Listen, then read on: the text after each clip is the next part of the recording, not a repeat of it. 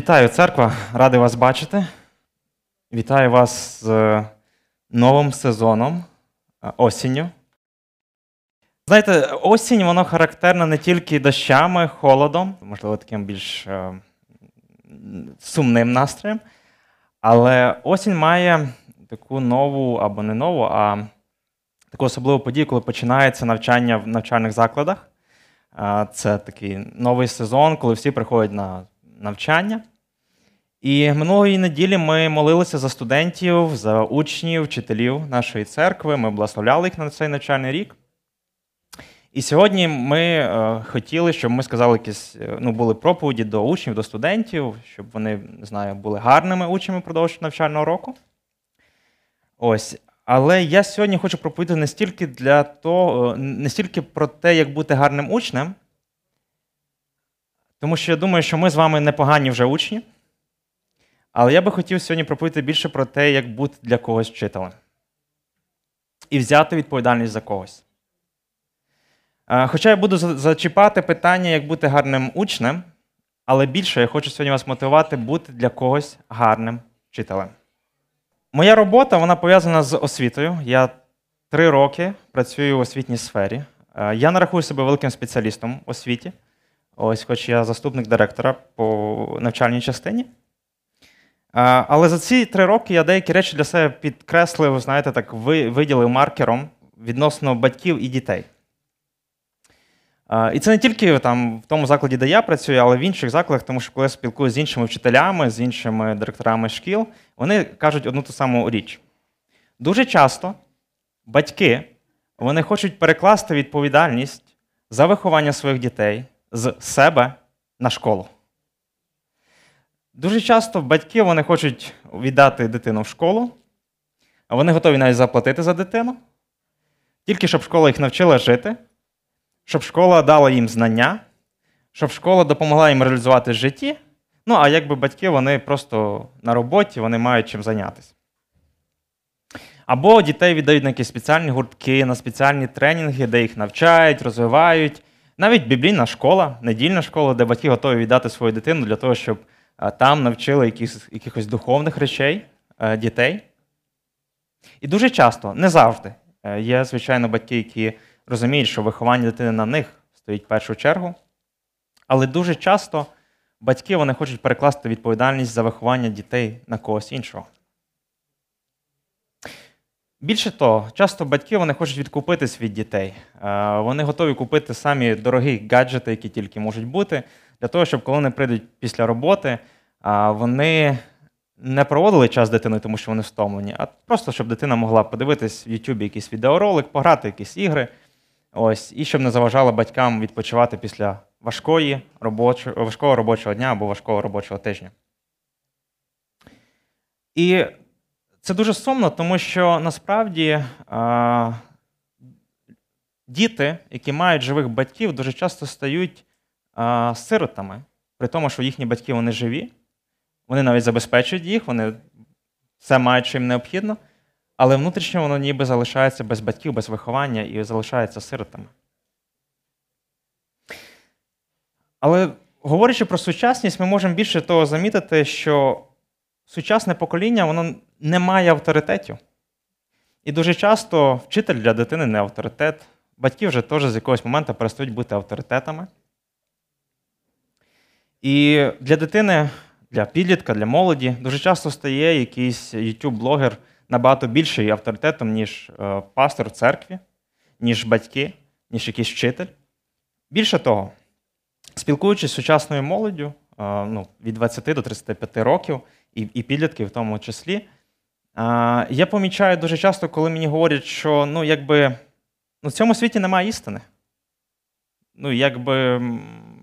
Кожного своя правда. Я думаю так, ти думаєш так. І тут нема істини. Ще одне цікаве дослідження провела одна американський психіатр Анна Лепке, і вона провела таке дослідження по молоді, по людям, які до неї зверталися. Вона дуже відомий в Америці психіатр. Вона не віруюча, але вона цікаво дала визначення сучасному поколінню, назвавши його дофаміновим поколінням.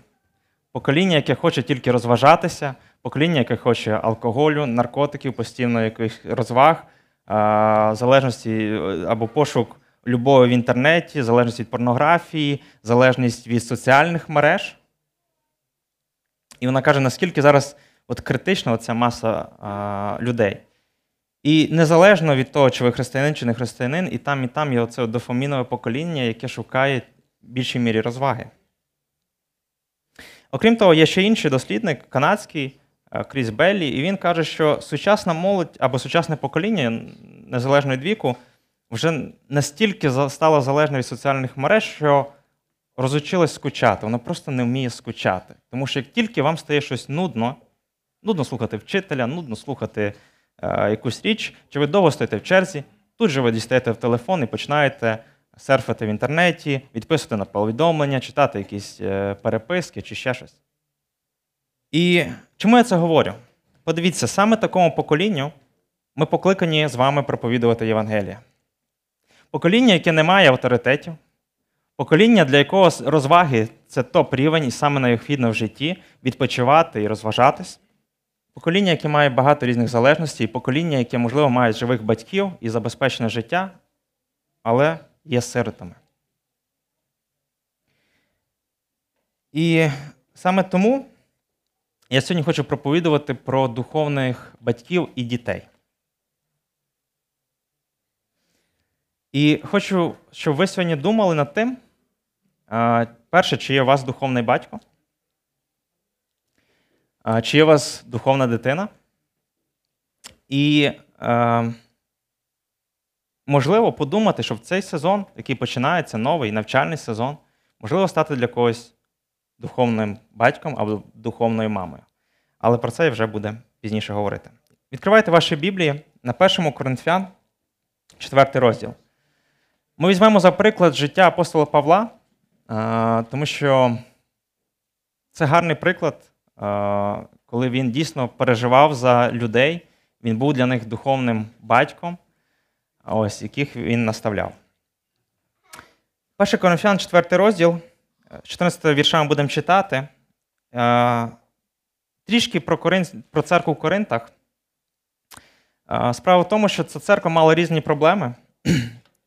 Одне з них – це поділення на різні групи людей, які мали своїх вчителів, яких вони поважали, за якими яких вони хотіли слухати. Вони мали дуже багато суперечок у контексті церкви. Вони дуже сильно впадали в філософію, різні роздуми про життя, світську філософію. Хоча, незважаючи на ці всі речі, вони збирались разом, але все рівно між ними не було єдності.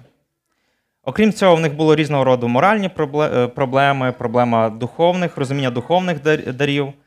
Ось, навіть доходило до того, що вони заперечили Воскресіння Христа. Тобто це церква, яка мала багато проблем, хоча ця церква заснована самим апостолом Павлом. Отож, трішки розуміння про церкву. І апостол Павло пише лист, і ось 1 Коринфянам, 4 розділ, 14 вірша.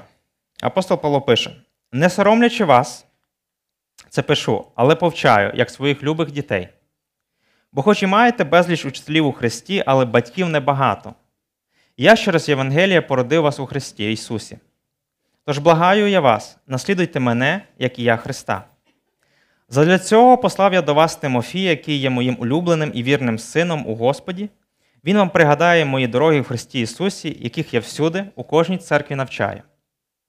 Бо деякі загорділи, наче б я не мав прийти до вас. Якщо Господь забажає, я прийду незабаром до вас і пізнаю не слово гордіїв, а силу. Адже Царство Боже не в слові, а в силі.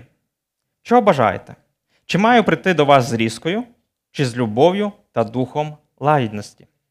В попередніх розділах, в цьому самому листі, першому розділі, апостол Павло порівнює себе як садівника, порівнює себе як будівельника і порівнює себе як управителя. І потім він наводить ще один приклад, це приклад батька. Він як батько. І він не дарма це приводить, тому що він має на меті показати на таку унікальність стосунків між ним і віруючих у Коринті. що вони не просто він якийсь вчитель, а він справді як для них батько, а вони для нього як сини. І це дуже цікаво, тому що, ви знаєте, сучасність дуже вчить або популяризує, особливо сучасні психологи і так далі, вони кажуть, треба триматись на дистанції від людей, якби не перейматися сильно людьми для того, щоб не вигоріти, не вникати в проблеми, от триматись на дистанції, щоб бути в спокої. Але коли ми бачимо приклад апостола Павла, ми бачимо, наскільки він сильно переживав за віруючих, як батько. Ну, хто батьки, ви, напевно, краще будете розуміти навіть, ну, ніж я. То ви розумієте, коли щось стається з вашою дитиною, ви всі в тривозі, якби вам не все рівно. І ви не можете сказати, так, будь на дистанції, щоб я тут емоційно не вигорав. Ні, вам не все рівно, ви починаєте щось робити, ви включаєтесь, ви переживаєте, ви хвилюєтесь, тому що вам не байдуже. Тому апостол Павло є дуже гарним прикладом для нас з вами, як духовного батька.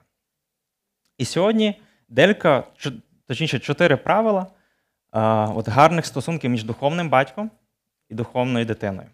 І перша така річ – це необхідність зрозуміти цілі стосунків. Чому повинні існувати ці стосунки як духовного сина і батька? Апостол Павло пише: «Не соромлячи вас, це пишу, але повчаю, як своїх любих дітей». У цьому ж самому розділі, 4 розділі, 8-10 вірш, апостол Павло до віруючих в Коринті пише: «Ось ви наситились, ось ви збагатились, і без нас стали панувати. О, якби ви насправді запанували, щоб і нам з вами панувати. Ми нерозумні заради Христа, ви ж мудрі в Христі, ми немічні, ви ж сильні, ви в пошані, ми в безчесті». Вам може здавати, що це звичайні слова, але насправді це дуже різкі слова. Він ніби, ну так, сарказмом до них говорить. Він каже: послухайте, ви такі вже розумні, ви такі вже мудрі, ви все знаєте, а ми такі немічні, ми такі нерозумні.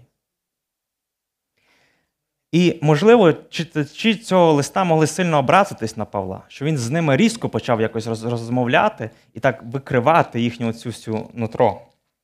І тому він і пише ці слова. Спочатку він пише, що не є ціллю духовного батьківства. Він пише: «Не соромлячи вас, це пишу». Ось слово «соромити», воно що означає? Воно означає дорікнути будь-кому з метою викликати в ньому почуття вини, сорому, незручності чи каяття. Тобто мова йде про те, от це сором, ідея Павла не тому, щоб їх, знаєте, загнати в кут, де вони будуть відчувати вину, і вони не будуть знати, що вони робити, і взагалі вони потонуть в почутті вини. Це не його ціль. І ціль духовного батьківства не полягає в тому, щоб просто, знаєте, до тебе приходить людина, а ти розказав, чому вона винувата, нагримав на неї і каже: іди отсюди. Він пише, що не в цьому ціль. Але ціль в чому? Але повчаю, як своїх любих дітей. І от повчаю, це слово означає наставляти, умовляти, попереджати, виправляти поведінку. Тобто апостол Павло, пишучи ці слова і пишучи взагалі цілий лист, його ідея полягала не в тому, щоб їх просто породити почуття провини. Його ідея була їх виправити модель їхньої поведінки, наставити їх, умовляти, поміняти щось в своєму житті, якісь речі. Більше того, апостол Павло, пишучи лист до Тимофія, перший розділ, 5 вірш, він пише, що метою ж настанови є любов від чистого серця, від доброго сумління та нелицемірної віри. Тобто ціль духовного батьківства полягає в тому, що через любов до своїх дітей виправляти їх, міняти їх, направляти на правильний шлях. І, можливо, деякі речі будуть грубо звучати. Ну, я не знаю, може комусь з вам подобається, коли вам викривають ваше нутро грязне і кажуть, що тут ти зробив гріх, тут неправильно, тут ще щось. Ну, мені не подобається, повірте. І коли мені говорять, мені не самі приємні почуття всередині бурлять. Але коли ми говоримо про духовне батьківство, то ми говоримо, що це для того, щоб з любов'ю змінити людину, а не просто породити почуття вини і залишитись ні з чим. Зрозуміти, що мета гріха і лукавого, в принципі, зробити нас несприятливими до біблійних настанов. Щоб ми закрилися і не готові були чути. І ми, як духовні діти, коли ви сидите тут, слухаєте проповідника, чи слухаєте пастора, чи ви на домашній церкві, чи ви на особистій якійсь консультації, спілкуванні, то ви повинні зрозуміти, що ця людина, яка сьогодні або вам щось говорить, викриває щось в вашому житті, то він робить це з любов'ю, щоб вам допомогти, а не просто, щоб вас в чомусь винуватити. Тому дуже важливо десь переступати через свою гордість і приймати настанови. Можна сказати, що ціль духовних батьків – це наставляти в істині, керуючись любов'ю до духовних дітей. А ціль духовних дітей – це вірити у добру мотивацію духовних батьків та сприймати їх навчання. І коли ці цілі збігаються, коли духовний батько він розуміє, чому він робить те, що він робить, і коли дитина вона розуміє, чому вона зараз слухає це, сприймає це і повинна виконувати, тоді відбуваються дуже ефективні стосунки. Друге правило. Необхідно розуміти унікальність цих стосунків. Апостол Павло пише: «Бо хоч і маєте безліч учителів у Христі, але батьків небагато. Я ж через Євангелія породив вас у Христі Ісусі». В українській церкві було чимало служителів, і до того ж безліч проповідників вони відвідували Коринт, тому що Коринт – це було портове місто. І там ви могли знайти абсолютно все. Будь-які товари, будь-які послуги, все, що ви хотіли б знайти, вам треба було відправлятись в Коринт, і, в принципі, це там було. Тому дуже багато і філософів, різних вчителів світських, вони відвідали це місто. І, відповідно, вони потрапляли так само і до церков. І апостол Павло і пише, каже, що у вас дуже багато вчителів, безліч, просто безліч, але справжніх духовних батьків, які піклувались про вас, їх дуже є небагато. Кого можна вважати духовним батьком? Це той, хто, як апостол Павло пише, «Я ж через Євангелія породив вас у Христі Ісусі». Тобто, в принципі, та людина, яка привела вас до Бога і піклується про ваше зростання в Христі Ісусі, вона може називатися духовним батьком. Хоча я, знову ж таки, допускаю таку річ, що може бути так зване християнське або духовне усиновлення. Це тоді, коли хтось вас привів до Христа, але він, можливо, поїхав кудись, або ви просто одноразово були на тій чи іншій події, і ви знаходите іншу людину, яка бере за вас відповідальність і допомагає вам рости у освяченні. Але, знову ж таки, дуже важливо розуміти, що духовний батько – це небесний батько. Тому що небесний батько, він здатен нам давати духовне життя, відродити нас, він здатен нас міняти. Цю функцію не має духовний батько. Духовний батько, він іде з нами по життю, він допомагає нам, він консультує нас, підтримує нас, наставляє нас, але він не може давати нам відродження, він не може змінювати наше життя. Завдяки сучасній взагалі технологіям і розвитку ми з вами, кожен, хто тут сьогодні сидить в нашій залі, ви маєте доступ до безлічі вчителів. От ви сьогодні можете прийти додому, або ви навіть зараз можете вбити в Ютубі будь-яку тему проповіді, і у вас будуть просто сотні, тисячі проповідників, і непоганих, хороших, прекрасних вчителів, які, можливо, навіть перед мільйонною публікою проповідає, можливо, проповідає саме кращі проповіді. Сьогодні ви маєте доступ до найкращих християнських книг, електронних, паперових, різних варіантів, від яких ви можете вчитись. І навіть я, готуючи сьогоднішню проповідь, я переглянув багато різних проповідей, бо мені було цікаво, як думають протестанти про духовного батька, як думають православні про духовного батька, як думають про католики про духовного батька. Я навіть знайшов книгу, яку нещодавно випустив один з євангельських віруючих України про духовне батьківство. І я знайшов купу літератури, я порівнював свою проповідь з тими, що вони говорять, і я знайшов купу вчителів. Але ці вчителя, вони не є моїми духовними батьками.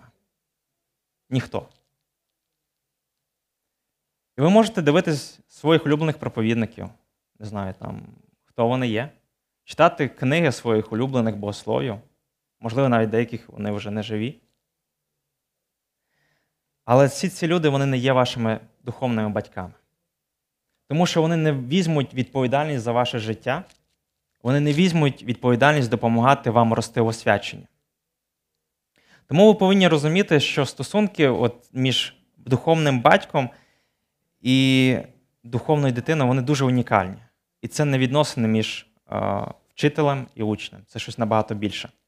І дуже важливо нам вчитись цінувати ці стосунки з духовними батьками, наставниками. От коли ви слухаєте проповідь пасторами, керівниками домашніх церков, дуже важливо цінувати, тому що ці люди, вони взяли за вас відповідальність.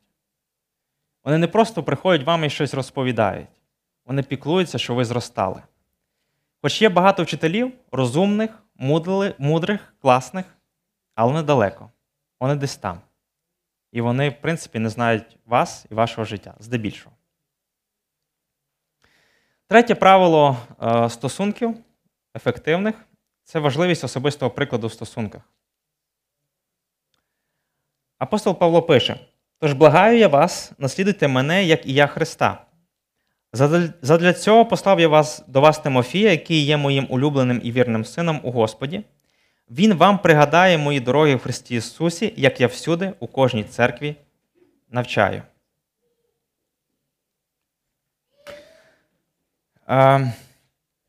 Ви знаєте, у взаєминах між батьками і дітьми є дуже важливий особистий приклад.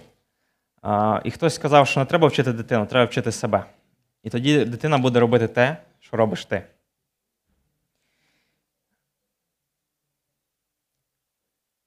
Апостол Павло жив серед коринтян трішки більше 1 року.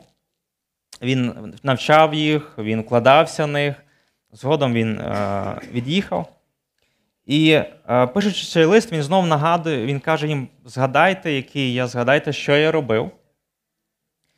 Але дуже важливий момент. Коли він пише це до віруючим в Коринті, він не вважає себе еталоном, який варто наслідувати. Він каже, що варто наслідувати досконалого Христа. Він каже: наслідуйте мене, як і я, Христа. Тобто кінцевий еталон, на кого всі повинні рівнятися, це Ісус Христос. І це дуже важливо розуміти. І дане послання, яке ми зараз читаємо, апостол писав з Ефесу, і він, в принципі, не міг бути особистим прикладом на той час для коринтян. І тому він вирішив направити до Коринфа Тимофія, свого сина, улюбленого, як він і пише, улюблений і вірний син у Господі. І саме Тимофій мав бути тим прикладом, який відображить життя, благочестиве життя Павла і всіх тих речей, які навчав Павло. Ще дуже важливий момент. Павло каже, що Тимофій пригадає всі дороги мої в Христі Ісусі, як і всюди, у кожній церкві навчаю. Це дуже важливий момент, коли він говорить, що як він кожній церкві навчає, адже він хоче сказати, що те, що він говорить до віруючим в Коринті, не є щось унікальне. От тільки для них, а в іншій церкві він буде говорити щось інше. Тобто він намагається показати, що те, що він вчить, він вчить всюди, незалежно від того, де він знаходиться. Ці речі важливі, це дійсно є істина, незалежно ні від чого. Віруючі в Коринті не сильно хотіли наслідувати апостола Павла. Скажімо так, він не був для них таким якимось великим героєм, тому що більше вони захоплювалися світськими якимись ораторами, філософами, іншими людьми. Це ми можемо бачити, читаючи 1-2 Коринтян, бачите, які виникали різні суперечки в церкві і те, що вони говорили про Павла. І тому апостол Павло, розуміючи, що він не є, можливо, самим таким кращим для них, що вони не хочуть його сильно наслідувати, він навіть робить таке сміливе рішення або такі твердження. В 1 Коринфян, 2 розділ з 1 по 2 вірша, він пише: «Я, брати, коли прийшов до вас, не прийшов звіщати вам Божу таємницю вишуканими словами і мудрістю, бо я вважав за правильне не знати серед вас нічого, крім Ісуса Христа і то розп'ятого». Тому що для коринтян Павло здавався несучасним, він здавався якимось далеким, тому що їм подобались сучасні мислителі, філософи, які розповідали про життя.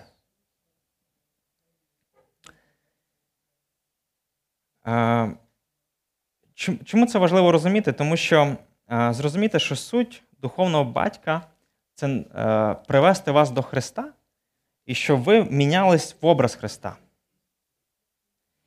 І, можливо, ваш духовний батько, він не буде, знаєте, саме мудрий в цьому світі. Не такий розумний, як книжки ви можете прочитати.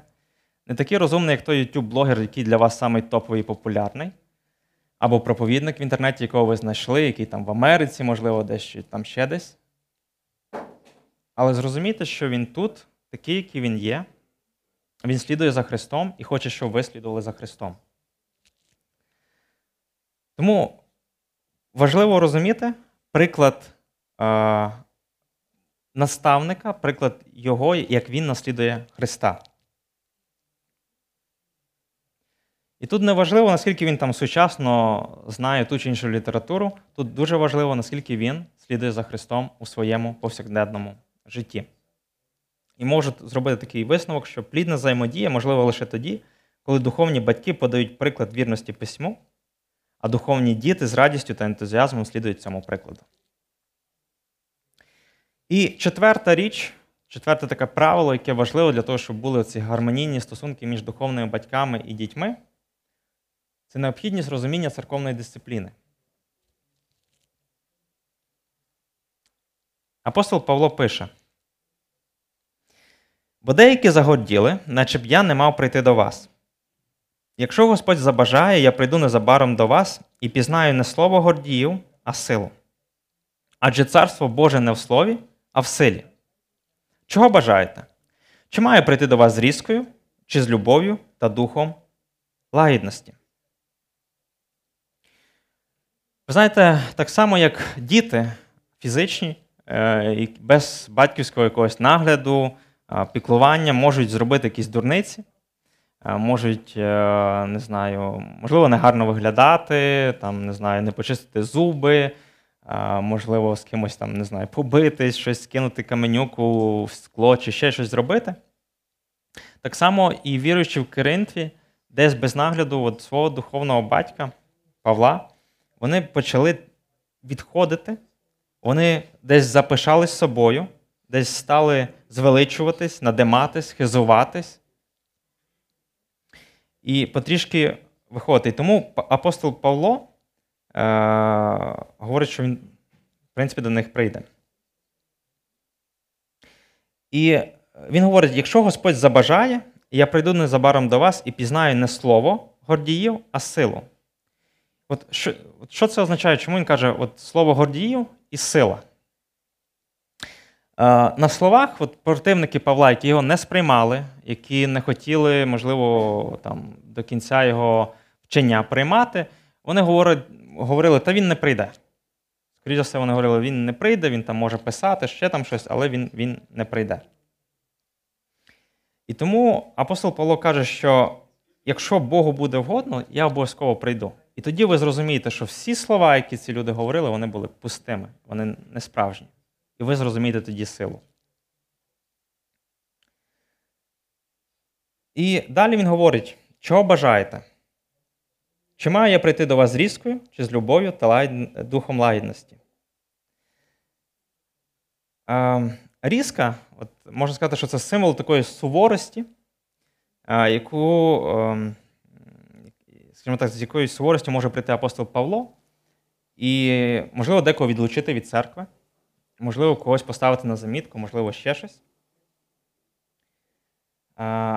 А слово Лагідності – це тоді, коли люди, вони зрозуміли свої помилки, вони хочуть стати на інший шлях, і апостол Павло прийде і, скажімо так, їх підтримує, можливо, більш так емоційніше, разом прийде з ним цей шлях становлення і виправлення. Ми повинні розуміти, що у стосунках між духовними батьками і дітьми дуже важливу роль відіграє церковна дисципліна. І духовні батьки – це, знову ж таки, може бути і пастор, і служителя церкви. І ця церковна дисципліна, знову ж таки, вона мотивована любов'ю для того, щоб допомогти людям виправитись. І вони самі для себе вибирають. Якщо вони готові слухатись, тоді це буде в духі лагідності. Якщо вони не готові слухатись, рівно доказувати свою правоту, можливо, той шлях, який вони обрали жити в гріху, то, відповідно, будуть більш жорсткіші дії. Ось такі 4 правила, скажімо так, духовної плідної взаємодії між духовними батьками і духовними дітьми. Їх всього 4. Це необхідність розуміння цілі цих стосунків, розуміння унікальності цих стосунків між іншими, важливість особистого прикладу в цих стосунках і розуміння церковної дисципліни. Ми маємо з вами гарний приклад апостола Павла, який мав в своєму житті багато духовних синів. І я хочу сьогодні вас закликати подумати, просто подумати над тим, що, можливо, в цьому новому році, навчальному році, стати для когось духовним батьком або духовною мамою. Щоб ті знання, які ви здобули, те вчення, яке ви отримали, передати комусь іншому і допомогти комусь зрости у своїй посвяті у Ісусі Христі, комусь допомогти преобразитись в образ Ісуса Христа. Подумайте над цим. Якщо ви сьогодні не бачите себе як духовного батька або духовну маму, подумайте, можливо, стати для когось духовним сином або духовною донькою. Можливо, хтось вам сьогодні впродовж цього навчального року або цього 10 місяців допоможе зрости. Можливо, взяти якусь відповідальність в контексті церкви за служіння, можливо, стати більш посвяченими у Христі. Нехай вас Бог благословить в цьому новому навчальному році бути не тільки гарними учнями, але й гарними вчителями для когось. Проповідувати Євангелія сучасному поколінню, яке, можливо, дуже кардинально може відрізнятися від вас, але, повірте, це покоління, воно потребує духовних батьків. Не стільки вчителів, тому що вчителів у них так само мільйони, а от духовних батьків. Давайте помолимось. Батько Небесний, я дякую Тобі за те, що Тобі не байдуже, ким ми є, як ми живемо. Я дякую за те, що Ти піклуєшся про нас, за те, що Ти любиш нас. І я дякую за те, що в нас є в церкві пастори, в нас є служителя різні, керівники домашніх церков, Господи, через яких Ти піклуєшся про нас. Дякую Тобі за наставників, духовних батьків, які ми маємо. Дякую за те, що ці інструменти в нашому житті вони працюють і допомагають нам ще більше і більше преображатись в образ Твій. Господи, допоможи цінувати цими людьми, бути гарними для них духовними дітьми. І так само, Господи, допоможи нам потрошку рости, зростати і брати відповідальність за когось. Не думати, що все заключається тільки в нас самих, але розуміти, що є щось більше, ніж просто наше життя, і йти до людей, і ставати для них вчителями, служителями, духовними батьками. Господи, побуджуй нас до цього. Дякую за те, що Ти є нашим небесним батьком, і що ми не є сиротами, і що Ти піклуєшся про нас. Амінь.